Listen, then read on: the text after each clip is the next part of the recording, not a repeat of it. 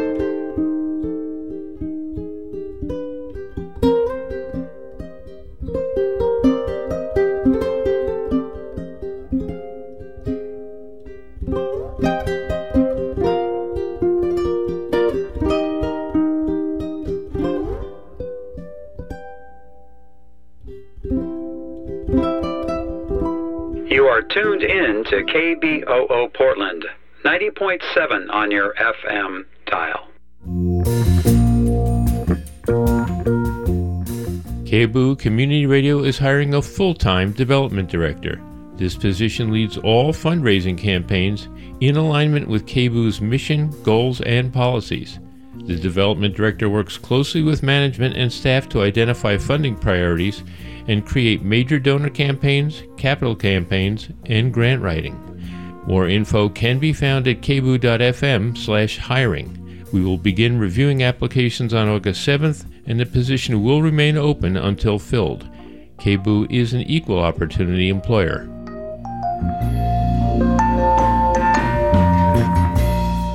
KBOO has a mobile app. You can listen to all your favorite shows, subscribe to KBOO Podcast, even set KBOO as your alarm clock. Just look for KBOO on the iTunes and Google Play Store. And don't forget to leave us a five star review. KBOO. Good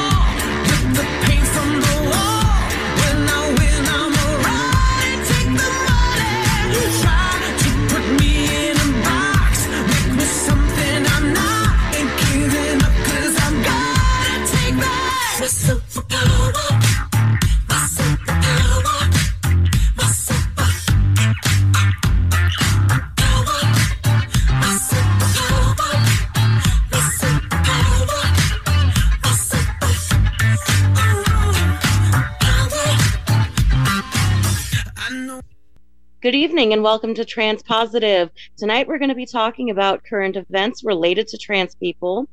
Uh, let's go around and introduce ourselves real quick. I'm Nicolette and I use they, them, am, and fae, faer pronouns. I'm Jean and I use she and her pronouns. I'm Emma. I use she, her pronouns. And I'm Sheila and I use she and her pronouns. Great. So, the first story I'd like to get into is the story of Emmett Brock. Um, the Los Angeles County Sheriff's Department is investigating the violent arrest of a trans man that took place in February this year. 23 year old trans man Emmett Brock was violently arrested and beaten by a police officer, allegedly for having an air freshener in his car. Brock was driving home when he passed the officer acting abusive towards a woman on the road. So Brock gave the officer the middle finger as he drove by. The officer then got in his car and began following Brock, but did not turn his lights on or attempt to pull him over. Brock deviated from his route to confirm if the officer would continue to follow him, and he did. So Brock called 911, who told him that if the officer didn't have his lights on, then he wasn't trying to pull him over, so he should just continue to his destination. Brock then pulled into a 7 Eleven parking lot, which is when the officer pulled in behind him, turned his lights on, and stepped out of the car. Security camera footage from the 7 Eleven shows the officer telling Brock he pulled him over, to which Brock said, No, you didn't, and attempted to walk away and go inside the store. The officer then grabbed Brock, threw him to the ground, and began punching him while Brock cried for help. The officer arrested Brock and said it was for resisting arrest, though he wouldn't say why he was approached by police in the first place. The officer later claimed that the reason for the traffic stop was that Brock had an air freshener hanging from his rearview mirror, which could obstruct his vision. The Brock has now been charged with battery against a police officer and resisting arrest, to which he has pleaded not guilty. The arresting officer went to the hospital claiming that Brock had bitten him, but the doctor examining him found no bite marks instead found that he had injured his hand from punching Brock so hard in addition to the security camera footage showing Brock not biting the officer or even being able to bite him if he wanted to. Furthermore, after Brock was taken to jail, deputies began asking him invasive questions about his gender identity and genitalia and forced him to show his penis to a female officer, after which he was placed in a woman's holding cell. This is just part of a repeated pattern of police brutality against trans people, such as Maddie Hoffman, a trans woman who was killed by police last year, or Aaron Lynch, a trans man who was killed by police last year, and many more. This is also a part of a repeated pattern of transphobia among jails and prisons, where trans people are frequently sexually harassed and assaulted and placed in the wrong cells for their gender. Do we want to discuss this? So, what are y'all's thoughts on this story? I have a few. Go ahead, Sheila.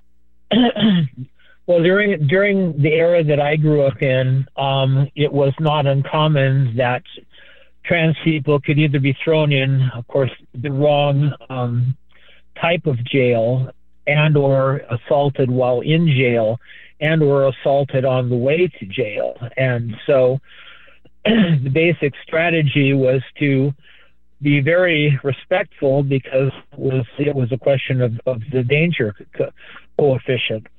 excuse me. And so the thing that seems strange here is that usually in cases of excess brutality like this, the officer is put on hold. Is am I to understand that that uh, the officer is is not on administrative leave?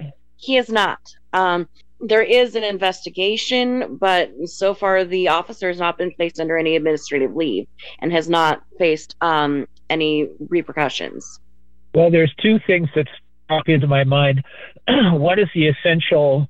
Uh, it, it shows that as a community, we have to be able to respond when any num- member of our community does have an, uh, an instance like this, not only uh, as we're doing tonight by bringing it forth, but by being ready at, at hand to be witnesses and to be advocates so that when this happens, it doesn't go, it doesn't go uh, unopposed.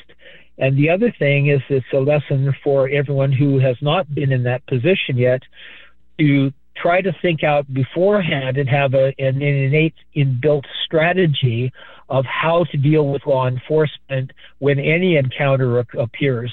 Um, it's, uh, it, I'm sure they'll investigate whether this was a valid stop or not. And uh, usually, the best way to handle a thing like that probably would have been to to question the officer rather than to just make a statement. Uh, I, I think it's, it's best to let let law enforcement make their point because you, it's hard to tell sometimes whether you're in a custodial situation or not. Um, I'm going to um, echo uh, what Sheila has had to say because I have a paralegal background and you know, it it's not as much like what actually happens. It's what you can document, um, you know, going forward, uh, and that's that's the challenging thing. And um, so, having said that, and acknowledging um, Sheila's, I'm thinking that in a scenario like this, as much as I hate to say it, I hate to say it, uh, given the circumstances that we're living in, and and this is this is an event that happened on the West Coast. This isn't happening in Mississippi or Alabama or Tennessee or something. This is happening, you know, on the West Coast. Um, there's a historic, uh, uh, an, an historic, um, uh, and carrying forward uh, uh, perspective by more conservative law enforcement folks that um, they can get away with this stuff. even on the West Coast, where we have techni- technically legal um, pr- protections. Um, but this whole idea of it's like I have a technically legal, pr- you know, protection does not deal with something that happens on the street. It doesn't. It plays out months and months and months, sometimes years later in litigation. And we have to posture ourselves. We have to be educated. I, you know, I don't know. I don't, I don't know what else to say. I mean, I think that, so, I mean, there were, there are a few things in the story. Um, I mean, if you think about it, what really started all of this was a police officer behaving violently towards um, towards a woman or towards someone who's perceived as a woman. So it started there. That's where it started. And whoever the police officer was, they felt, you know, comfortable enough with their authority that they could just, you know, beat on someone in public and uh, they would be impervious to any kind of penalty for doing that, which unfortunately tells me that the police haven't learned anything since 2020, which is kind of what I suspect. I mean, when I think about what's going on here in Portland right now, um, you know, the other day Ted Wheeler was at that conference to save downtown and said that we need 100 more police officers in Portland. And um, you know, I'm I'm pretty suspect that getting more police in Portland is going to do anything except for make Portland less safe. And uh, I think probably this is another example down in LA of how the police don't really do anything very useful for our community except for intimidate, harass people, and um, you know sometimes occasionally murder people. Um, I mean, we don't need the police out on the street beating women and then following trans men around and beating trans men. Um, you know, if there's problems, we need more programs like Portland Street Response. Uh, Portland Street Response is a great program, and we need people who are there to deal with public safety who are unarmed, who haven't been trained in paramilitary techniques. I mean, what this what this officer did was he stalked this man and he stalked him because he was already in a state of hyperaggression because that's what they that's what the police do. I mean the police are trained basically to be like these paramilitary forces within our civilian society. And when they react to people they they often react in this way. I mean there's no reason. Uh, according to the story he beat um, emmett uh, let's see what was his name again? He beat uh, em- emmett, emmett brock. brock eight eight times the head. He he beat his head eight times. Now, this man was unarmed. if you see a picture of him, you can see that he's I'm not sure what word to use. I would just say he's he's skinny. And he's uh, the, the, the police officer looks like he probably weighs about twice as much as Emmett Brock. And he comes up on him with no notice, throws him to the ground head first, and then beats him in his head eight times. Now, there's nothing that justified any of that. The reason that the police officer did that is because he was trained to do that, because that's what we do with our police. We train police to abuse people and to beat them into submission and to kill them, which is oftentimes what the police do, just like they did to George Floyd. And the first thing I'm thinking is that the police haven't learned anything since 2020, which proves to me that the police aren't going to learn anything going forward. Mm-hmm. So that's my first. Emma, Emma I, I I need to jump in here and say the thing that frightens me is if this was a story coming from you know the center of uh, the United States that you know I, I I don't know I guess I could like write it off as being like duh but the point is, is this is west coast this is west coast we you know if there if there is a sanctuary if there is a place you know if there are states that um we have some semblance of safety. It's the West Coast. And it's like, if this stuff is happening on the West Coast, that's scary. That's way, way, way, way, way, way, way, way scary. Another thing that um, I don't know if you caught it in the story, Nicolette, but um, another consequence of what happened to Emmett Brock was that he lost his job. Um, yeah, was, yeah, I read that too. Yeah, he was initially charged with three felony charges, and I, I mean, it's it's it's just really strange that like a man driving down the street I mean, this is the reality of what it's like. I mean, I'm not sure exactly what race Emmett Brock is, but this is the reality for people of color living anywhere on the on, on the West Coast or anywhere in America. The reality is that you can be driving down the street doing nothing.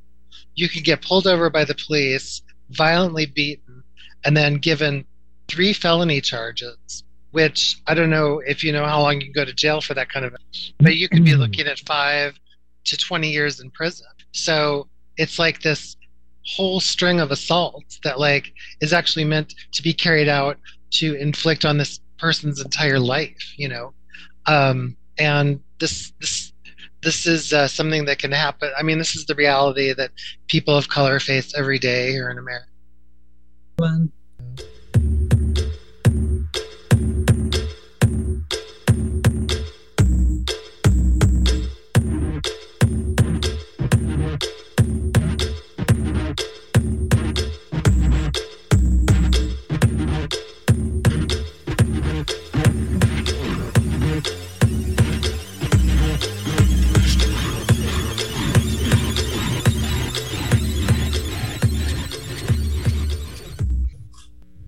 have some thoughts uh, here tonight. Um, the, the first thing is that whenever these terrible things happen, it always, when it's put in replay, there's always a question. It's like almost the Titanic hitting the iceberg, and you say, well, what if it had been a few other degrees off uh, off of course? I mean, what are the chances that this particular incident with this particular officer would happen on this particular night? And the answer is it really doesn't matter. If the ship goes down, it doesn't matter. That's all irrelevant once the event actually occurs. The only agency that we have as transgender people is to prevent it from happening in the first place. And the way that we do that is that we don't have complete control of any situation in life. But what we can do is we know certain things are dangerous uh, areas. They are things that can easily spin out of control. And so, one of the ways that we prevent that as a community is to be aware that we may be a targeted community. We won't always be, and we won't be a target of every single person on the police force but we very well could be targets of the wrong person at the wrong time with the wrong set of communications. And although they try to define situations when officers can do this, how much force can be used, even that is usually something that has to be unpacked after the event. And how effective those limitations are at actually curtailing action is is anybody's guess. So if we start with the assumption that violence can break out in different places, now let's apply that to three other anti-trans incidents that has happened recently. So this this particular instance is very similar to a case where a shop owner, in defending her own property and her right to have a pride flag on her on her premises, was confronted by a 27 year old man who ends up shooting her and killing her over the incident when she protested, and then he himself was killed by police uh, later on. Um, now, was she correct in, in doing this? Was this part of her right to express this? But what happens is that we keep running into situations where we as a community pay the price. And although they tried to curtail police conduct by having existing standards that officers have to obey, trying in trying to read that as a layperson on on the street at street level is very hard to do. And so the the the in order to save ourselves the best life skill that we can develop as a community is always assume that it can go south on you and then go the other direction answer questions, be respectful, and bring that encounter to a termination as quickly and as easily as consensually as possible because it's a dangerous and unwieldy situation. And if we adopt that perspective, it doesn't mean that we might not grumble afterwards or, or feel sorry that we didn't get our say or make our points. But anytime we're the one that gets hurt, something went wrong. And whether it's my fault, their fault, anybody's fault, doesn't make any difference. It's that if we are the one left bleeding or left injured, then there's a problem there. And the problem is that we are in an unfriendly environment oftentimes, and we're dealing with the vagaries of human behavior. And a lot of it is very tribal, and a lot of it is based upon the nervousness of the situation. And uh, I think I think that it's important for really everybody that belongs to a minority community to almost do a preemptive uh, thing and say, okay, if this occurs, this is my plan, this is how I behave, and save the dignity for later work on you can always bring you know go, go, go later on to protest the way you were treated. I've had occasion where i was pulled over for something i didn't think i should even have been pulled over for and i went to the department the next day. I asked the officer his badge number before before it was all over and i went and i i made a complaint because i thought it was ridiculous and i felt i'd been targeted specifically for being trans and and they and I was actually a good encounter because I was heard. I was able to get all of my points out, and uh, and I felt so much better about the whole thing. But I but to try to do it in a hot situation, that's something that usually comes back to bite us in the end. Yeah, I I, I need to jump immediately on um, your comments and your perspectives um, in support and and actually to elaborate. Um, the point being, regardless of what may be either on the books as law or perceived, you know, as uh, pre- uh, precedential precedential law and everything. What we're talking about is we continue to be living in, even on the West Coast, even on the West Coast, even here in Oregon, Washington, California, um, um, the things that we perceive, we've been told, are protections, are only protections to the extent that we can enforce them in the court of law. And, you know, that starts to be like, you know, months or years, thousands of dollars of, you know, prosecuting things in, you know, with an attorney. Um, and so very few of us have those assets. We don't have the assets. And and the thing is, is that the people that are trying to subjugate us know this they know this. They know it. And not only do they know it now with the the um, uh, in many states and in the nation with the results of the 2016 election uh, nationally that put Trump in place, and I'm I am going to call out um, the folks of younger generations who chose not to vote there. Um, we will now live with, you know, uh, in, in, in, in that earlier election, we will now live with the um, rulings of a national Supreme Court. And we're beginning to see it time and time and time again. Uh, you know, that are not going to rule in the way that we would like to, them to rule. Um, uh, but the point being that you have to dial that all the way down from the Supreme Court all the way down to how you you know present yourself uh, and and perceive yourself and deal with things on the street on the street because if you think that the system is going to like cover your rear end, it's not. It's not. And and we are still, you know, most of us in positions where we we're, we can't, you know, litigate something that's going to go on for years. It's not going to happen. So and and and the our opposition, our suppressor, our suppressors know this. I mean, I I guess my only thought at this point is that we are dealing with systematic abuse uh, towards um, the public by police.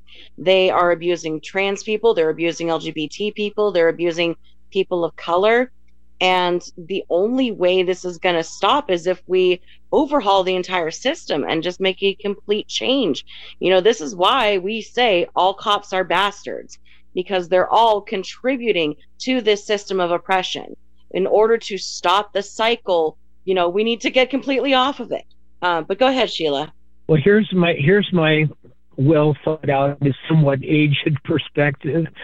I I have kind of revamped through the years. Now, when I started out, my attitude was I was I I was on a crusade essentially, and I would go to businesses and they would say, "You have to leave."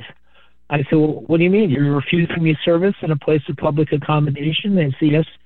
Telling that, I said, "Well, that's," and and the problem was at that time that was completely legal. And I said, Well, what you're doing is wrong. I'm harming no one. I'm simply sitting at my table drinking my Coca Cola and studying my books. How is that interfere with anybody? But they said, and one guy just put it that way. He says, I don't want to get in a debate with you. This is what I'm asking you to do is go, period. So that was the world I came up in. And there, in those days, I got very bitter and very angry. And I looked at all the people who I thought had hurt me badly. And because I was trying to defend what I felt was such a trivial change, I was the same person inside as I'd always been. Be stripped of all this. In fact, why were they even focusing attention on me? And so the paradox is you don't realize privilege until suddenly you're in a position where you fall into a different class. well, unfortunately, transgender people are a group of people that are easily targeted, and we have all kinds of stickers attached to our backs that people have put there that we didn't have anything to do with. And so the fact is, once we know that, then we have to reevaluate our own expectations of what we're going to meet out there. And that means we do a usual thing. You do a cost benefit analysis. You say, is this the right time and place for me to be? When we're in a public arena, our, our expectation should not be, I can get away with being whatever I want today. It should be just the opposite. I'm in the jungle. And at any given moment, I could have a big problem here. Wrong time, wrong person, wrong place. Know how to exit adequately. Make sure you're not followed as you go to your car. All the little safety things that you do when you're in the jungle. And if you take that attitude, it isn't that you are giving up your rights, it's you're protecting yourself. And there's nothing wrong with us protecting ourselves. We have to be smarter than than the opposition. We have to be more cogent. And if we are going to protest, as I say, try to get some measure of accountability. Badge numbers isn't maybe a bad thought, although some people may resent doing it. But technically, that's that's their identification. That's what gives them the authority to stop you in the first place. Look how much more effective that type of approach would be than to tell the officer you don't know your job. How do we expect that's going to be heard, and what's going to be the response, and who's going to be hurt if anybody's hurt? We have to build our own culture. We have to be our own self affirmation. We have to write our own plays, write our own books. Um, I took great comfort from the uh, the wonderful series Pose because it showed what a trans community in action actually looks like. And I think that's what we have to remember. We have to think tribally. We have to think as though we are on on enemy ground sometimes. Not always. We don't want to be paranoid, but sometimes prudence is what saves us from bleeding. That's the key thing. So I, I think that what this shows is that our struggles are all interconnected and that but our struggles are interconnected. If a trans man, regardless of what his race is, can have this happen to him just for driving down the street, then it can happen to any one of us. And what this what this teaches me is that we're not going to be safe until we get the cops off the street. I mean, the cops are one of the biggest threats to public safety. And what we need to do is we need to just revamp the entire system. We need to have public safety officers who are unarmed, who are there to keep the peace, who know how to get the right person out for the right situation when there's a mental health crisis. We need police that have been completely um, and thoroughly vetted for people who are bullies, who are abusers. We need police who aren't trained in paramilitary techniques. And we also have to work from the bottom up on every other issue. Like, we have to get rid of guns. We live in a society that's flooded with more guns than people. We need to reform the courts. The courts have become so gerrymandered that they're just completely politicized. And it's obvious to every American that what's going on in the courts right now is um, is, is is essentially political, and it's not really based on law or justice. There's a couple of other sides to this story that I think are important to talk about. One of the issues that this brings up is the um, incarceration of trans men and what it's like for trans men who have to live behind bars. It's very common, especially in southern states for trans men who have been out as masculine their entire adult lives. They might have been out and on testosterone for 20 years, and yet they could still find themselves in a women's prison. Uh, it's very common to take trans men and to put them into isolation where they have little to no contact, which is the complete denial of their human rights. And it's also very common for trans men to experience humiliation, intimidation, and uh, a real fear for their own personal safety when they're incarcerated. And the issue of the incarceration and detention of trans men is an issue that we don't talk enough in the trans community. We don't talk about that enough. The, the very real challenges that these people face living under the American prison system, which is already one of the worst prison systems in the world.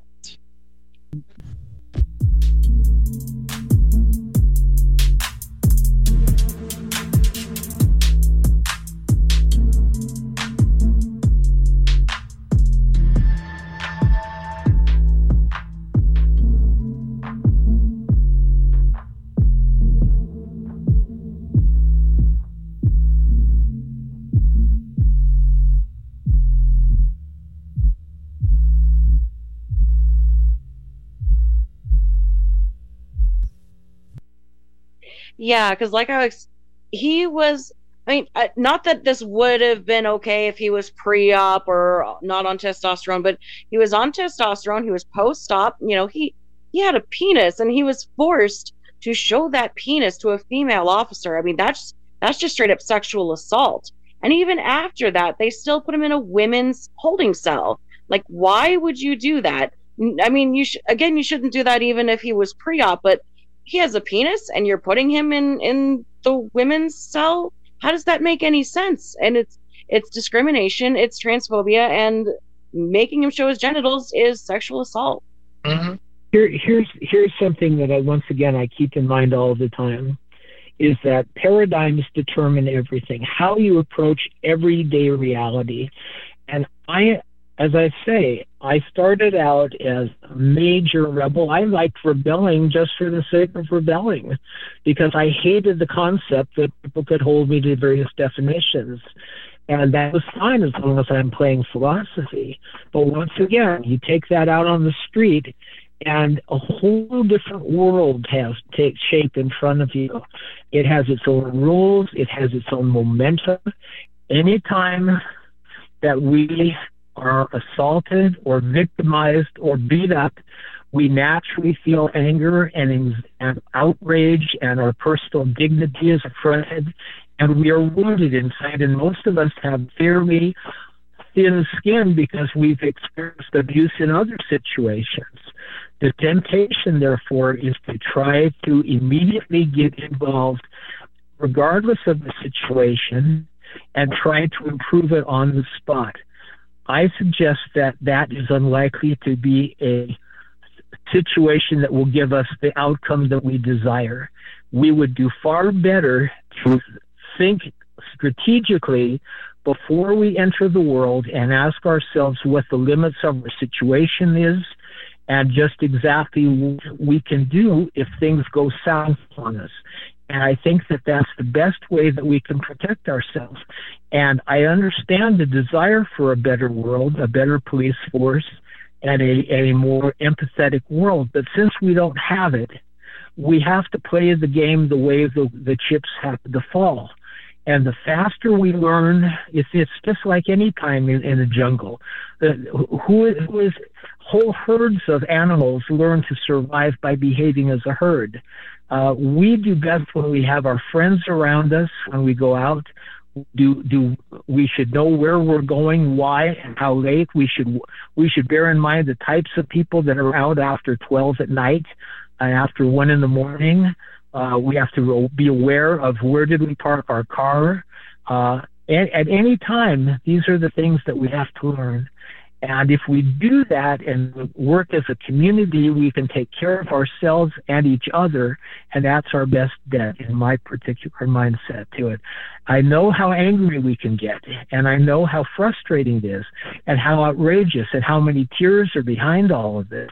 But experience has taught me this is to say, so many situations should simply be avoided in the first place, then there's no need to unpack it after the fact. I mean, I think that in the case of this story, though, this the story that we're talking about with Emmett Brock is, I, I, I think that, I mean, the transphobia that happened probably happened after the officer's interaction with this individual. I mean, this this is really this this particular story really highlights why we need to um, abolish the police and why we need to transform how we do public safety in this culture. I mean, here in Portland, the mayor, Ted Wheeler, recently said that we need a, a hundred more police officers in Portland. And he wants the state troopers to come up to Portland and to fill in because there's so few police. And that's because, you know, the police don't want to deal with the reality of what people are asking now of the police. I mean, we're asking the police not to um, do the things that they used to do. We're saying that mm-hmm. we want a different definition of public safety. And this is actually what's happening right now in Portland is really interesting because Portland is one of those cities where we stood up to what we saw. Um, what we, what we saw and what we know from historical and systemic abuse on the part of the police towards citizens. And we decided that we want a different definition of public safety. And we're in the middle of reforming our city government so that uh, how we do representative government in Portland is going to be radically reframed. And as a result of that, that's going to affect uh, who the mayor is, that's going to affect the roles that city councilors have, and ultimately it's going to affect how we choose to do public safety in our communities. And in the long run, it might also have a really positive effect on policing too. We also have a DA, Mike Schmidt, who's taken a very different kind of approach to dealing with um, to dealing with public safety. It's not the same approach that Portland used to have in its district attorney. I mean, these are all things that, and in this story that we just talked about with Emmett Brock, the the part that was the transphobia was what Emmett Brock experienced after he first after the police officer first made physical contact with him and but up until that point i don't think that we can really read this as specifically a case of transphobia. Now i wasn't there. I don't know what happened. But i mean when i look at emmett brock he clearly passed I mean, I don't know of any police officer that's going to look at Emmett Brock like driving by in a car and say, "Oh, there's a trans man." I mean, it may be that I'm not seeing something, but the point of this story it's it's two points. One is that the police are still abusing us, they're still beating us up, and we're not safe.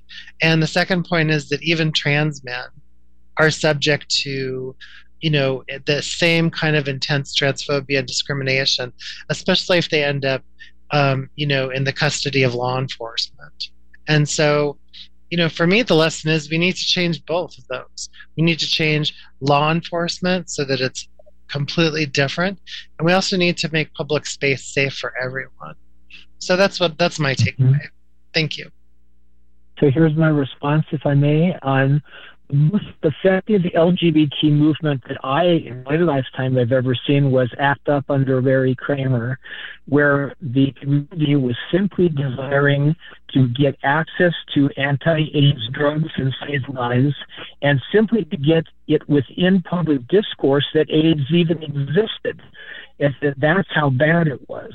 And it took massive demonstrations, and it took a long time to get that visibility out there and that resistance out there took incredible imagination to design the protests so that they had the most coverage possible and were most evidence to say, here's our problem and make it visible. So it's wonderful for us to have desires to uh, improve police forces and change the nature of things. Um, but during COVID, I have to say, I've looked around and I'm very nervous as of, personally about the result of next year's election. And if it goes in a Republican direction, I very much worry about the following four years. So I've been kind of saying, hey, these are the good old days. Uh, if if we if the, if the country goes the wrong direction in 2025, uh, a significant part of my remaining years will be tied up in watching this country turn into a semi-fascist state. I don't want to live in that state, uh, but I know about it. I don't. I don't feel like I should be driven out of my country, uh, or I, I feel like I'm probably safer here than I would ever be in in most of the United States and America. Just look at the bills that were passed against us, targeting us deliberately and trying to uh, not only support the people that assault us, but but to give it a give it a, a veneer of acceptability. So when you look at life that way, you, you say, okay, then what what can we do? And the thing is always pick your arena, Make sure that you bring maximum numbers of people involved. Make sure that you record absolutely everything so that you can always prove your point of view. That's why cell phones are so great. You can get videos on everything. If somebody starts beating you up, the best thing you can do is have five friends there that are, are following every single move the officer makes. So this is what I mean about thinking smart and being effective. And that's what we need to do. Thank you.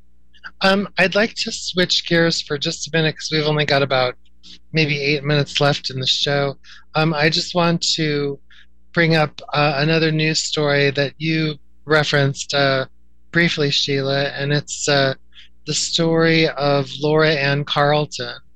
Uh, last Friday, uh, Laura Ann Carleton was shot and killed um, in a dispute over a pride flag that she had uh, in her store.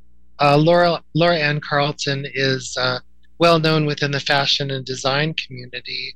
Uh, she came from uh, fashion and design royalty, basically. Uh, her family was active going back decades in uh, the design industry, and Laura Carleton was had a shop in a place called Lake Arrowhead, which is in California. It's near San Bernardino uh, her store is called the Magpie Clothing Store.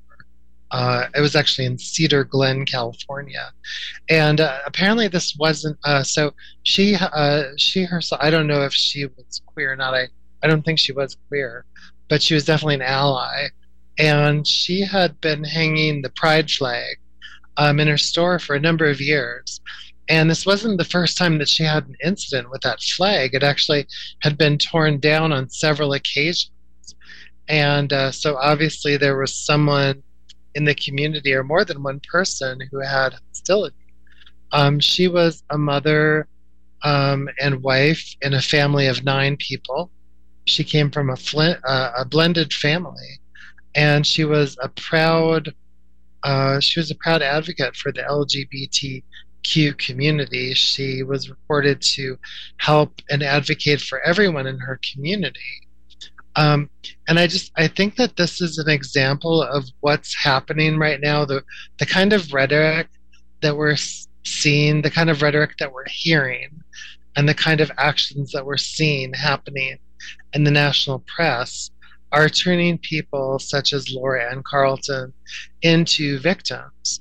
And um, it just shows us, I think, that even if you're just an ally of the LGBTQ community, you're under the same kind of threat that we all are. And that, um, you know, this person who was a joyful person, who was somebody who was really giving and sharing within her community, uh, she's going to be very deeply missed. I mean, the, the story was just all over the national press. And, you know, I just wanted to take a minute to remember this person. I mean, there's a lot of other people that we need to remember too who are murdered and who, uh, you know, are harmed. Um, but it's also important to remember when our allies are murdered because they're dying for the same reason that they're killing us. So I just wanted to take a minute just to remember Laura Ann Carleton. Uh, the person who did it was uh, was also killed. He was killed by the police uh, pretty shortly after this incident. So um, you know the it's just it was it was a sad week last week. It really was, and uh, this was just kind of was at the top of the news. You know, I mean, this person's really a hero in my books. So I just wanted to take a minute to remember her.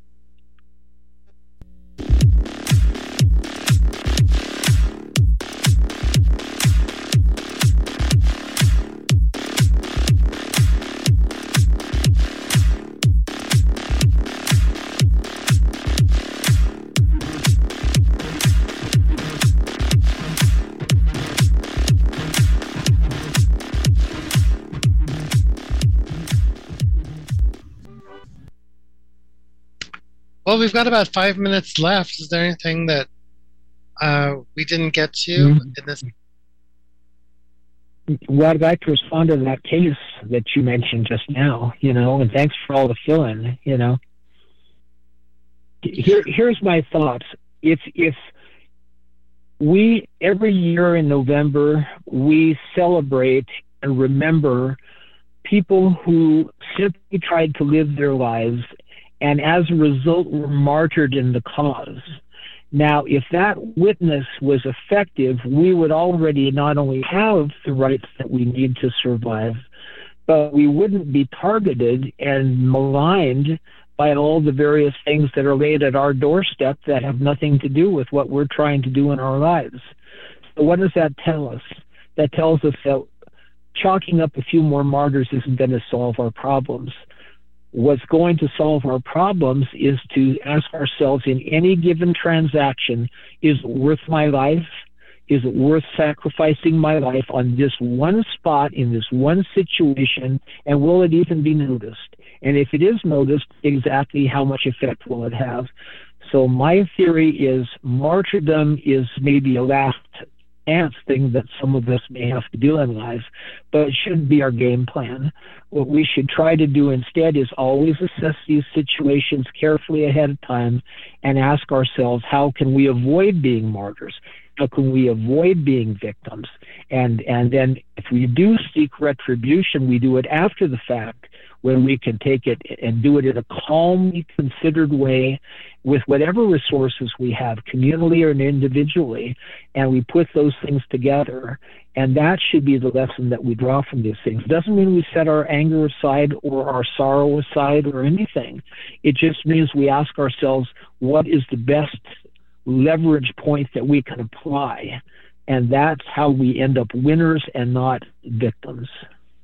Well, but I also think that, you know, I mean, this woman was killed for displaying a pride flag even though she wasn't queer herself. She was an ally. And that's why you know you could argue well maybe she brought that on herself by displaying a pride flag but uh, we need people to display pride flags we need people to be allies because that's how we will eventually overcome our oppression is we there is strength in numbers. We need to fight back against our oppressors. We need to show that we are not afraid of them.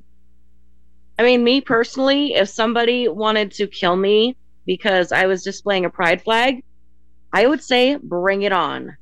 I don't i don't think any of us should ever feel that we have to pay the price. See, that's what I'm trying to do is get our whole mindset twisted around till we say, bring it to the enemy.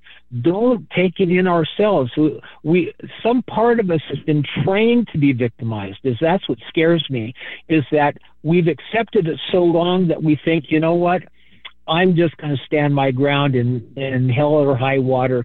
But but there is a better way to do this thing. And it and it doesn't mean that we're cowardly and it doesn't mean that we haven't it just means that we're smart enough to know okay if the enemy's coming at my front i move off to the flank and i get him from the side.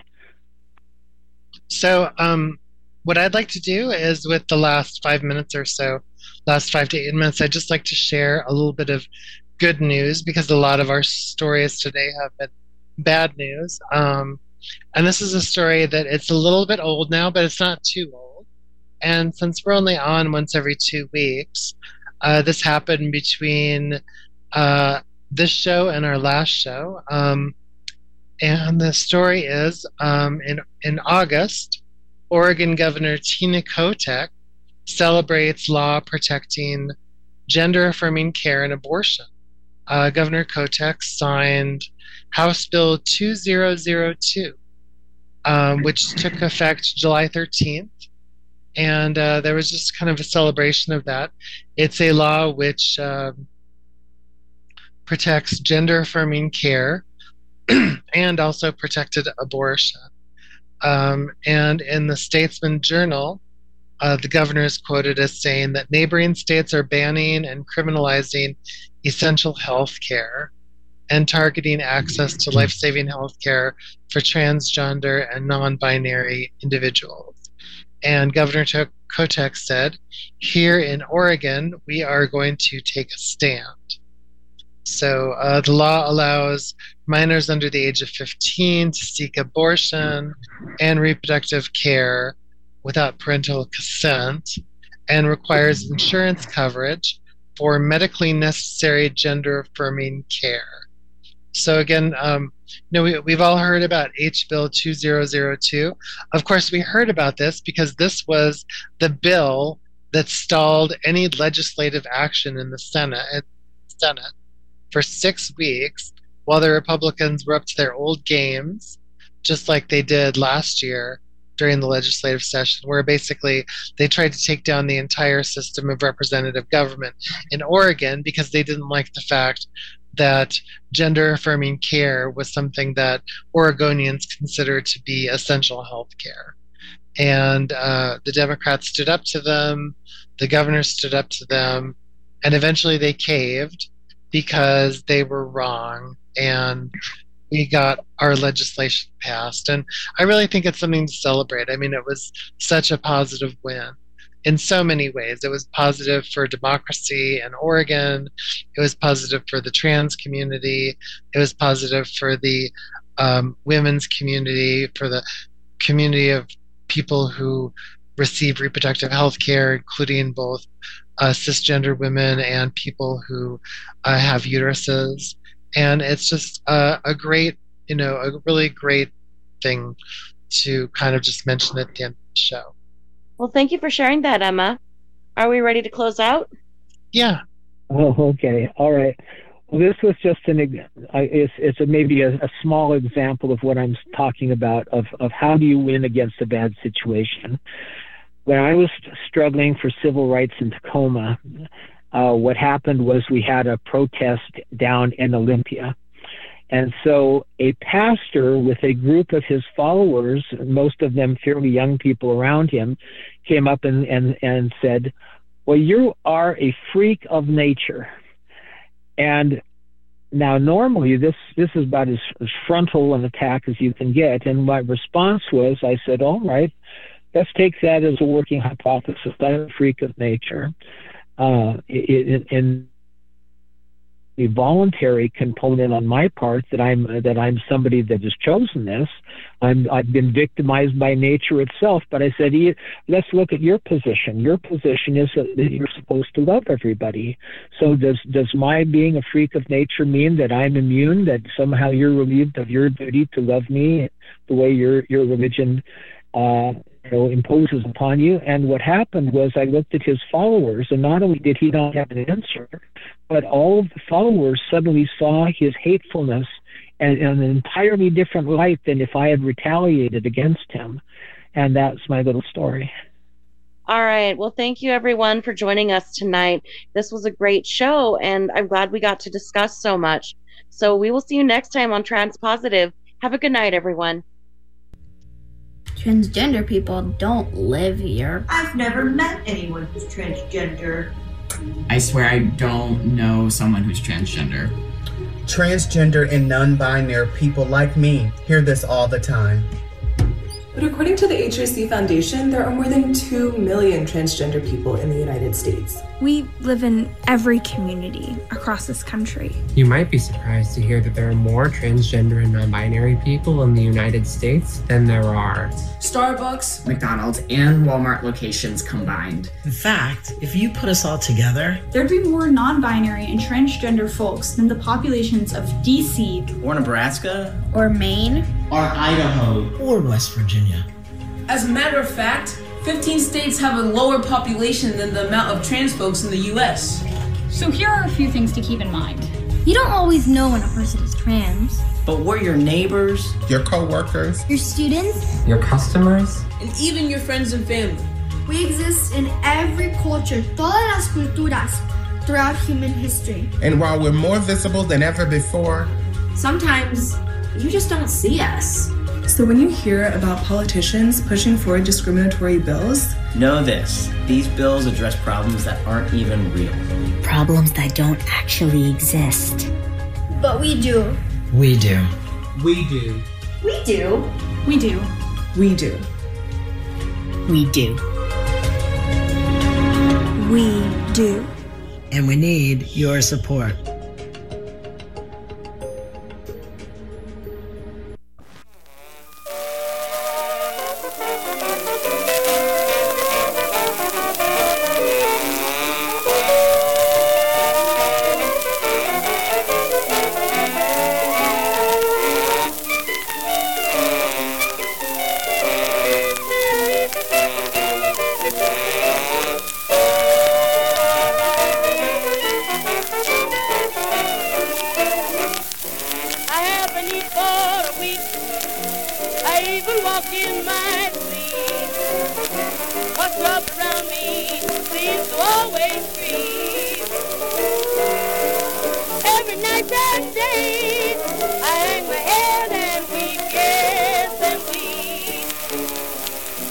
my baby. I want it for myself. If he don't be mine, he won't have nobody else. He has left me. I'll do the best I can. I'm a do right kid, get a friend in place I am.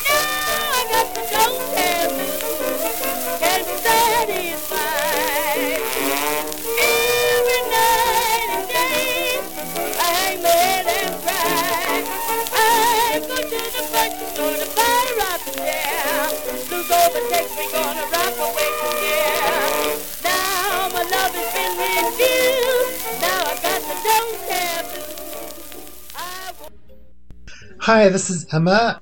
Um, I am a co host of Transpositive, and I'm also the current president of the board of directors here at KBOO. At KBOO, we prove every day that people powered radio has the ability to bring us together across distances and give us hope when we feel despair. Your friends at KBOO want to remind you that generosity has the same power. Join thousands of KBOO supporters from all around the world and let's rally together to build stronger communities. If you can, just go to kboo.fm slash give or text KBOO to this number 44321. And thanks so much for your support of KBOO Community Radio.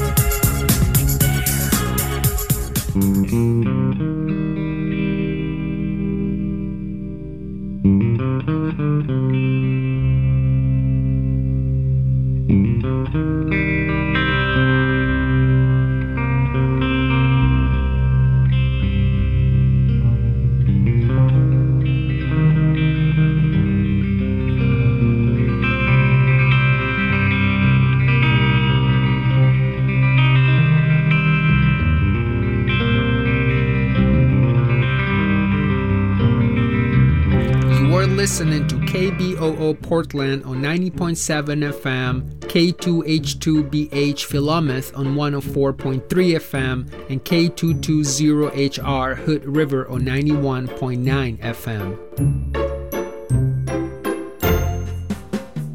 KBOO turns 55 this year. We're planning a birthday block party to celebrate 55 years of broadcasting community radio. On Saturday, September 23rd, from noon until 10 p.m., KBOO will transform a block near its studios into a festival area. Activities will include live music, station tours, food, beverages, vendors, and fun. This event is family friendly and free to the public. From 1 until 2 p.m., KBOO will hold its annual meeting and elections for the board of directors. All are welcome to participate as KBOO discusses the accomplishments of 2023 and looks ahead to 2024. Join KBOO and celebrate.